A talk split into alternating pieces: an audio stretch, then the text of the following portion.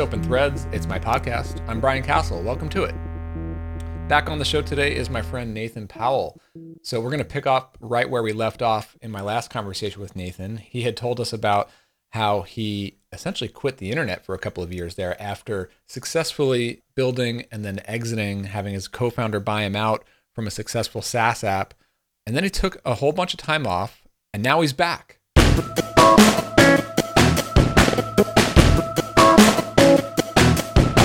Hey, here's my real time ish update for you, and I'm recording this one on May 6th, 2024. First, I just want to say that once and for all, the name of this podcast, I'm sticking with the name Open Threads. you may have noticed I had briefly renamed it there uh, in early 2024. I was using the name Full Stack Founder. Well, long story short, I'm sunsetting that brand name and that website. It was a short lived project that just didn't quite stick. So, this podcast is back to its original name, Open Threads, from here on out. Okay, so uh, my So, as for my update, uh, you know, my main focus now continues to be Instrumental Products. That is my product studio where I partner with clients mainly on UI and UX work. And uh, I specialize in designing modern interfaces for SaaS companies. And I deliver my designs in the form of coded HTML and Tailwind CSS templates and components. So that's the uh, the main um, service that I've been working with a couple of clients lately on, and uh, it's something that I continue to uh, to really double down on the rest of this year. Other than that, I'm spending the rest of my time building out some new software products of my own to uh, to add to my small portfolio. My main SaaS product, ClarityFlow, continues to run smoothly uh, with my small team, and we're always working on some Im- improvements there. So that's my update for now. On to the show.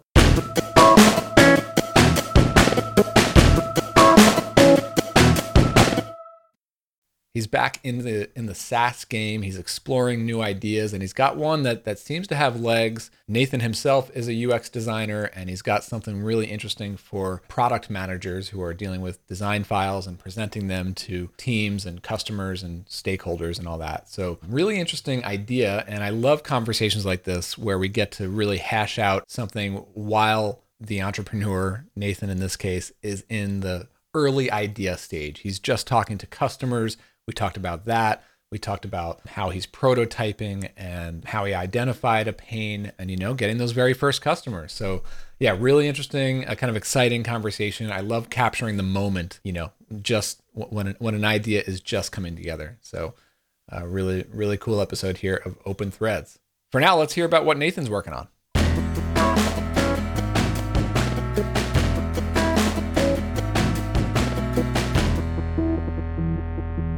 Episode two here with with Nathan Powell. Nathan, good to have you back on. yeah, man, great to be here still. All right, so we were talking in the last episode about how you you left Nusii, the SaaS that you started, and you know did really well with for a number of years there, and then exited. You took like a two year plus hiatus from the internet as a whole, and you seem to resurface in my radar sometime I think in 2020 or 2021. Yeah, you you re-entered Twitter, but but you started to explore new product ideas. It looks like new SaaS ideas. So. Yeah, I realized that the money was running out from the, from the exit. I say exit, it sounds very grand. You know, it wasn't that grand, obviously, but yeah. So you realize things are coming to coming to an end, really, and like, what am I going to do? And so I tried to get back into consulting a bit, and obviously, I'm still consulting UX design, and I tried to get into several businesses, yeah, over the last from 20. So basically, when you said I reappeared, that was because I was trying to bring new things together. Yeah. Well, I mean, obviously it's been working. Like you, you have made several really good connections, you know? Uh, it's working. It's working. I don't know. Well, I mean, my question is like, okay, so you, you first you make the decision to like re-enter the, the web yeah. industry or like the digital product and whatever you want to call our industry.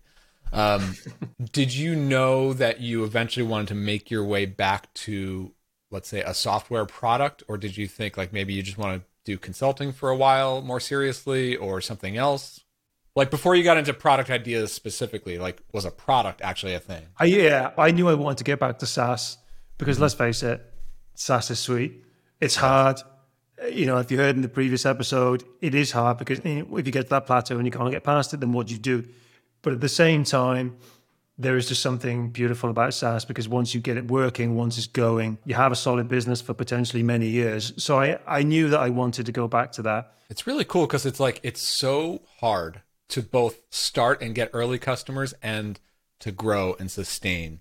It's like and it's almost like why do we kill ourselves on trying to build a SaaS? It's so damn hard, but it is also like so great and incredibly valuable. Uh, you know, and if if if it works, right? and it's and it's actually fun. I find that the challenges really fun to work on. You know. Well, and I think especially at the beginning because those challenges are incredibly fun because you're you're still hugely passionate about the idea and about you know the the potential solution that you're bringing to your customers. So. Mm-hmm. I did know I definitely did want to get back to SaaS, but for some reason it just seemed far off. I thought it's okay, I've still got time. So what I'll do is I'll try and get some kind of design service based businesses together, you know, and I did actually in the last couple of years, and I think that was pretty much when I resurfaced. I tried to build service businesses around design, and as you probably remember, like three years ago, there was like an explosion of yeah, like design services, all you can eat design services. Mm-hmm. And so I thought, well, I'll niche down on one of those, you know. And so I, I, I did try and niche down on uh, and working with businesses that were trying to do good things in the world, you know, people who were trying to do working with the environment, things like that and I just couldn't get any of them to kick off. I tried one with YouTube, I tried one with you know video editing, I tried one with design, and I just came to the conclusion that I suck at service products. so I don't know what about those uh, products, you know, it doesn't work for me, but something about me doesn't allow me to work within the confines of the the service. So I just realized I've got to get back to SaaS. I've got to get back to product. You know, I think I'm pretty good at it. You know, even when I haven't been working on my own products, I've been working UX on client SaaS. So I thought I've got to get back to it, and um, thankfully I am nearly there. yeah. All right. So let's talk about that. I mean, okay. So you you are being kind of public about Feature Flux, right? Like we we could talk about that. Yeah. Yeah. I've jumped on the build in public hashtag.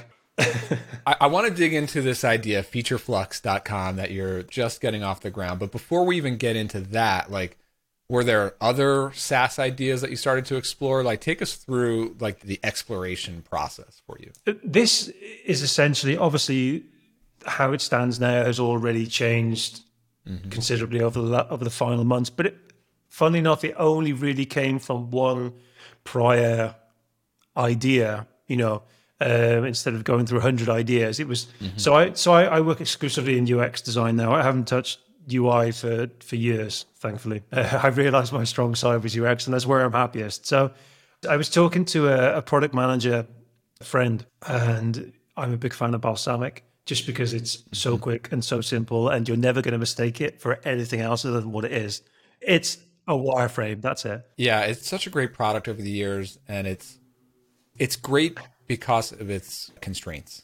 You know, I think I'm probably faster in Balsamiq than pen, pen and paper. So mm-hmm. as soon as I want to get anything down, I go straight into Balsamiq. And I think, I don't know, I'm sure Peldi would disagree with me because I have no idea what the numbers are. I get the impression that there's not that much love anymore in, in the younger, shall I say, UX designers. I feel they all tend Figma. to drift towards Figma and like nothing exciting has happened there recently, or, you know, yeah. these are the huge products, you know, maybe XD and stuff. But I, yeah, I love it. It's my go-to tool. But incidentally, as you said, those limitations they do frustrate me every now and again because I work in it quite a lot. In fact, I'm probably in Balsamiq more than I'm in Figma.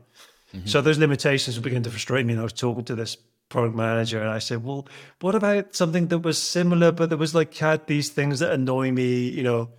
And he was like, "Well, that sounds sounds kind of nuts to me, you know, building wireframe software." Yeah. and he just got talking about part of the process because obviously I, I work with different areas of product teams now, being being exclusively UX. And one thing that came up was there seems to be a gap. Something that exists for developers doesn't seem to ex- exist for designers, and that's kind of version control and gathering feedback both internally and from non-technical people outside of the product team. It's so true. Version control. I mean, version control in dev for me is Git and GitHub. And everyone accepts that. Yeah, we have we have branches. We can merge back in. We I can collaborate with all my developers. But version control in my all of my design work is a thousand folders one named like V1, then V2, then V2 final, then V2 final for real this time, and then Yeah, like yeah, yeah. V2 like oh my god, it's it's It's it's a total mess. It's crazy, and the strange thing is, and the thing that you know, I started digging into this, and the thing that scared me most about this space was that this doesn't exist. This product, there's nothing that exists that takes care of this specific product, this specific problem. There are uh, pieces of software that skate around the edges, like something like Zeplin, for example, could be taken again from the developer's perspective, which is bringing in design files from Figma and then letting developers take all their measurements and stuff and blah blah blah.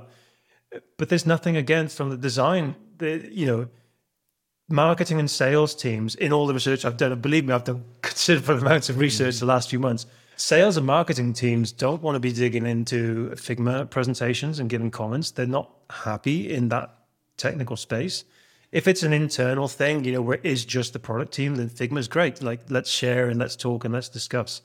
Um, but there are other aspects of the eternal question is within the product team. So, so is this the final? So is so is this where we are now? Is this the one we're working off? And as you know, it like in Figma, there's no there's no way to actually lock something off. I mean, you, okay, you could lock a you know you could lock a, a set of screens or something, but there's no there's nothing that exists to say within the entire product team, not just the designers' files. Okay, Yeah. team, this is where we are. This is the final now. Why doesn't this exist? I don't know.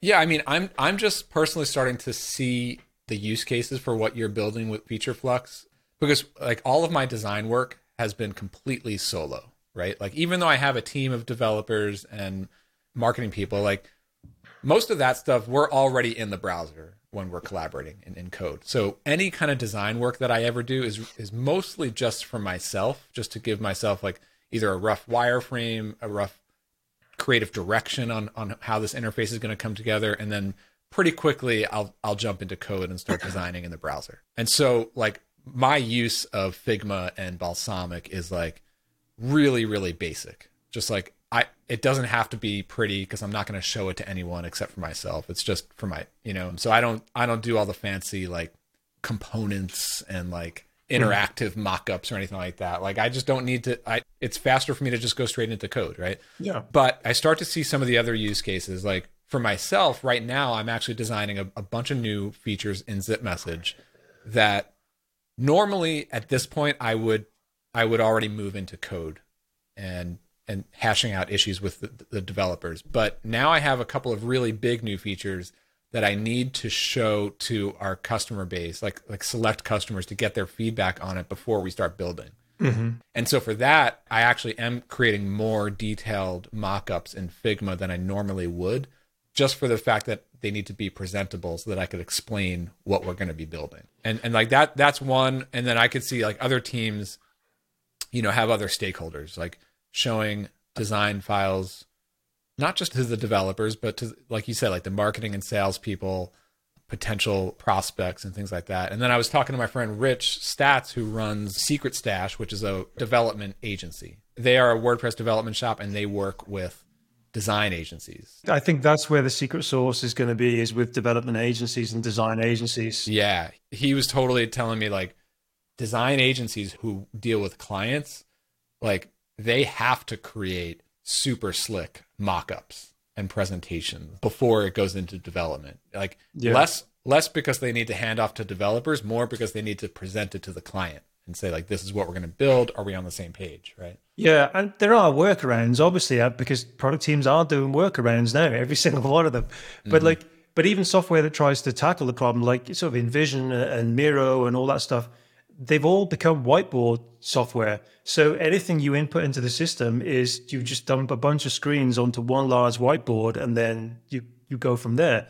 But as you know, if you design software screen by screen, like an interaction takes place screen by screen, which is why I'm going in that direction. You know, I don't want to see a whiteboard with the, I don't want to see Figma.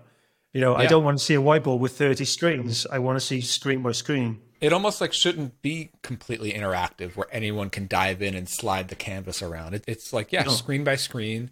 Because to me, it's also about like screen by screen to guide my verbal presentation, right? Like first let me show you this, and here's what we're looking at. Okay, now I showed you that. Now let's move on to screen number two. Completely. Here, here are the key points to know about screen number two.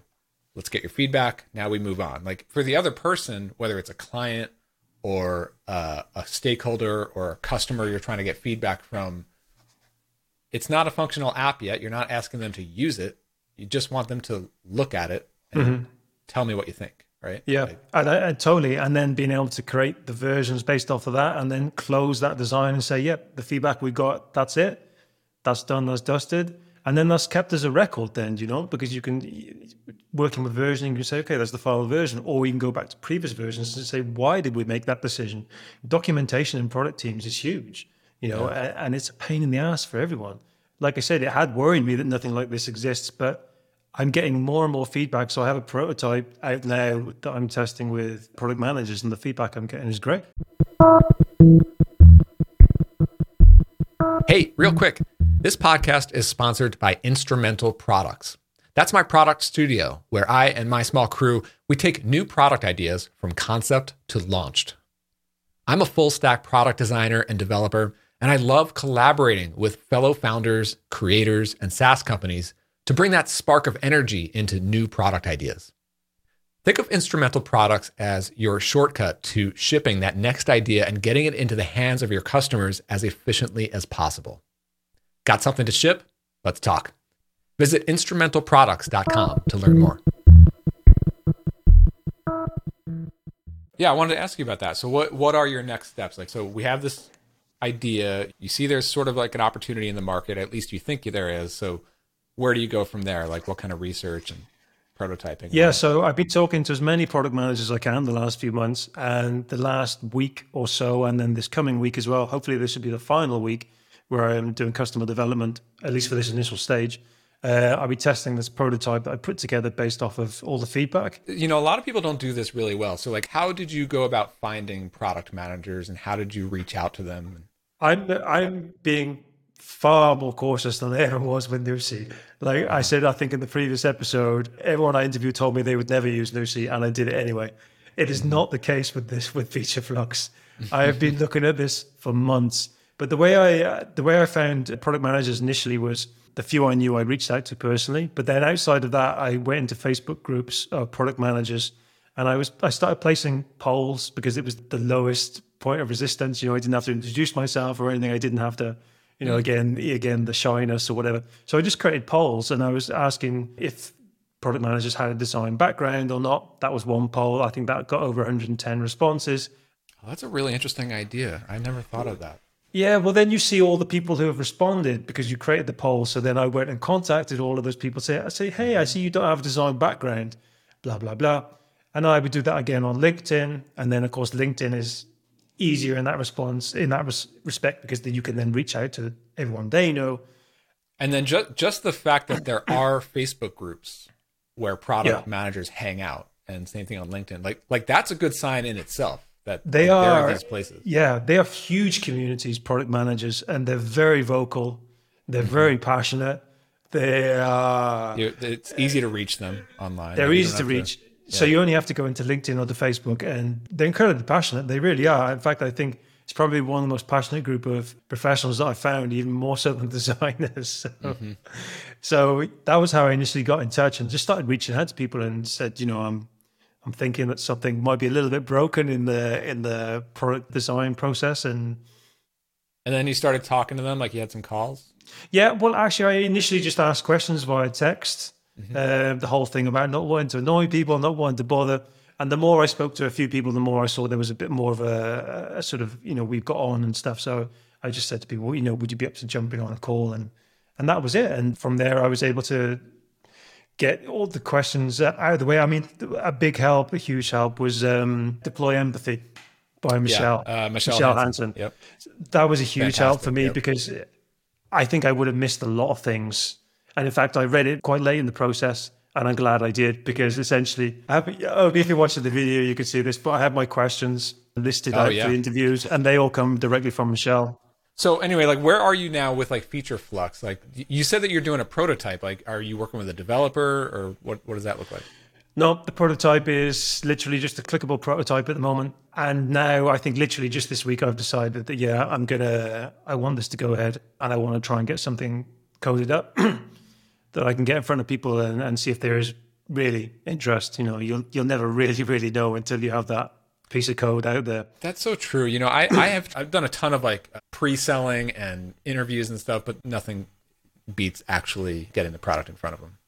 Yeah, completely. And that's what's been so scary about the whole thing because I know I have to go to this final stage to see Yeah, whether totally. to see whether it's all going to be worth it. Well, we will get everything uh, linked up in the show notes. Nathan, this was awesome connecting with Yeah, you man. again. We'll have to get you back on here to give us the update, but I got to run. All right, definitely, man. Cheers, man. All right. Speak soon.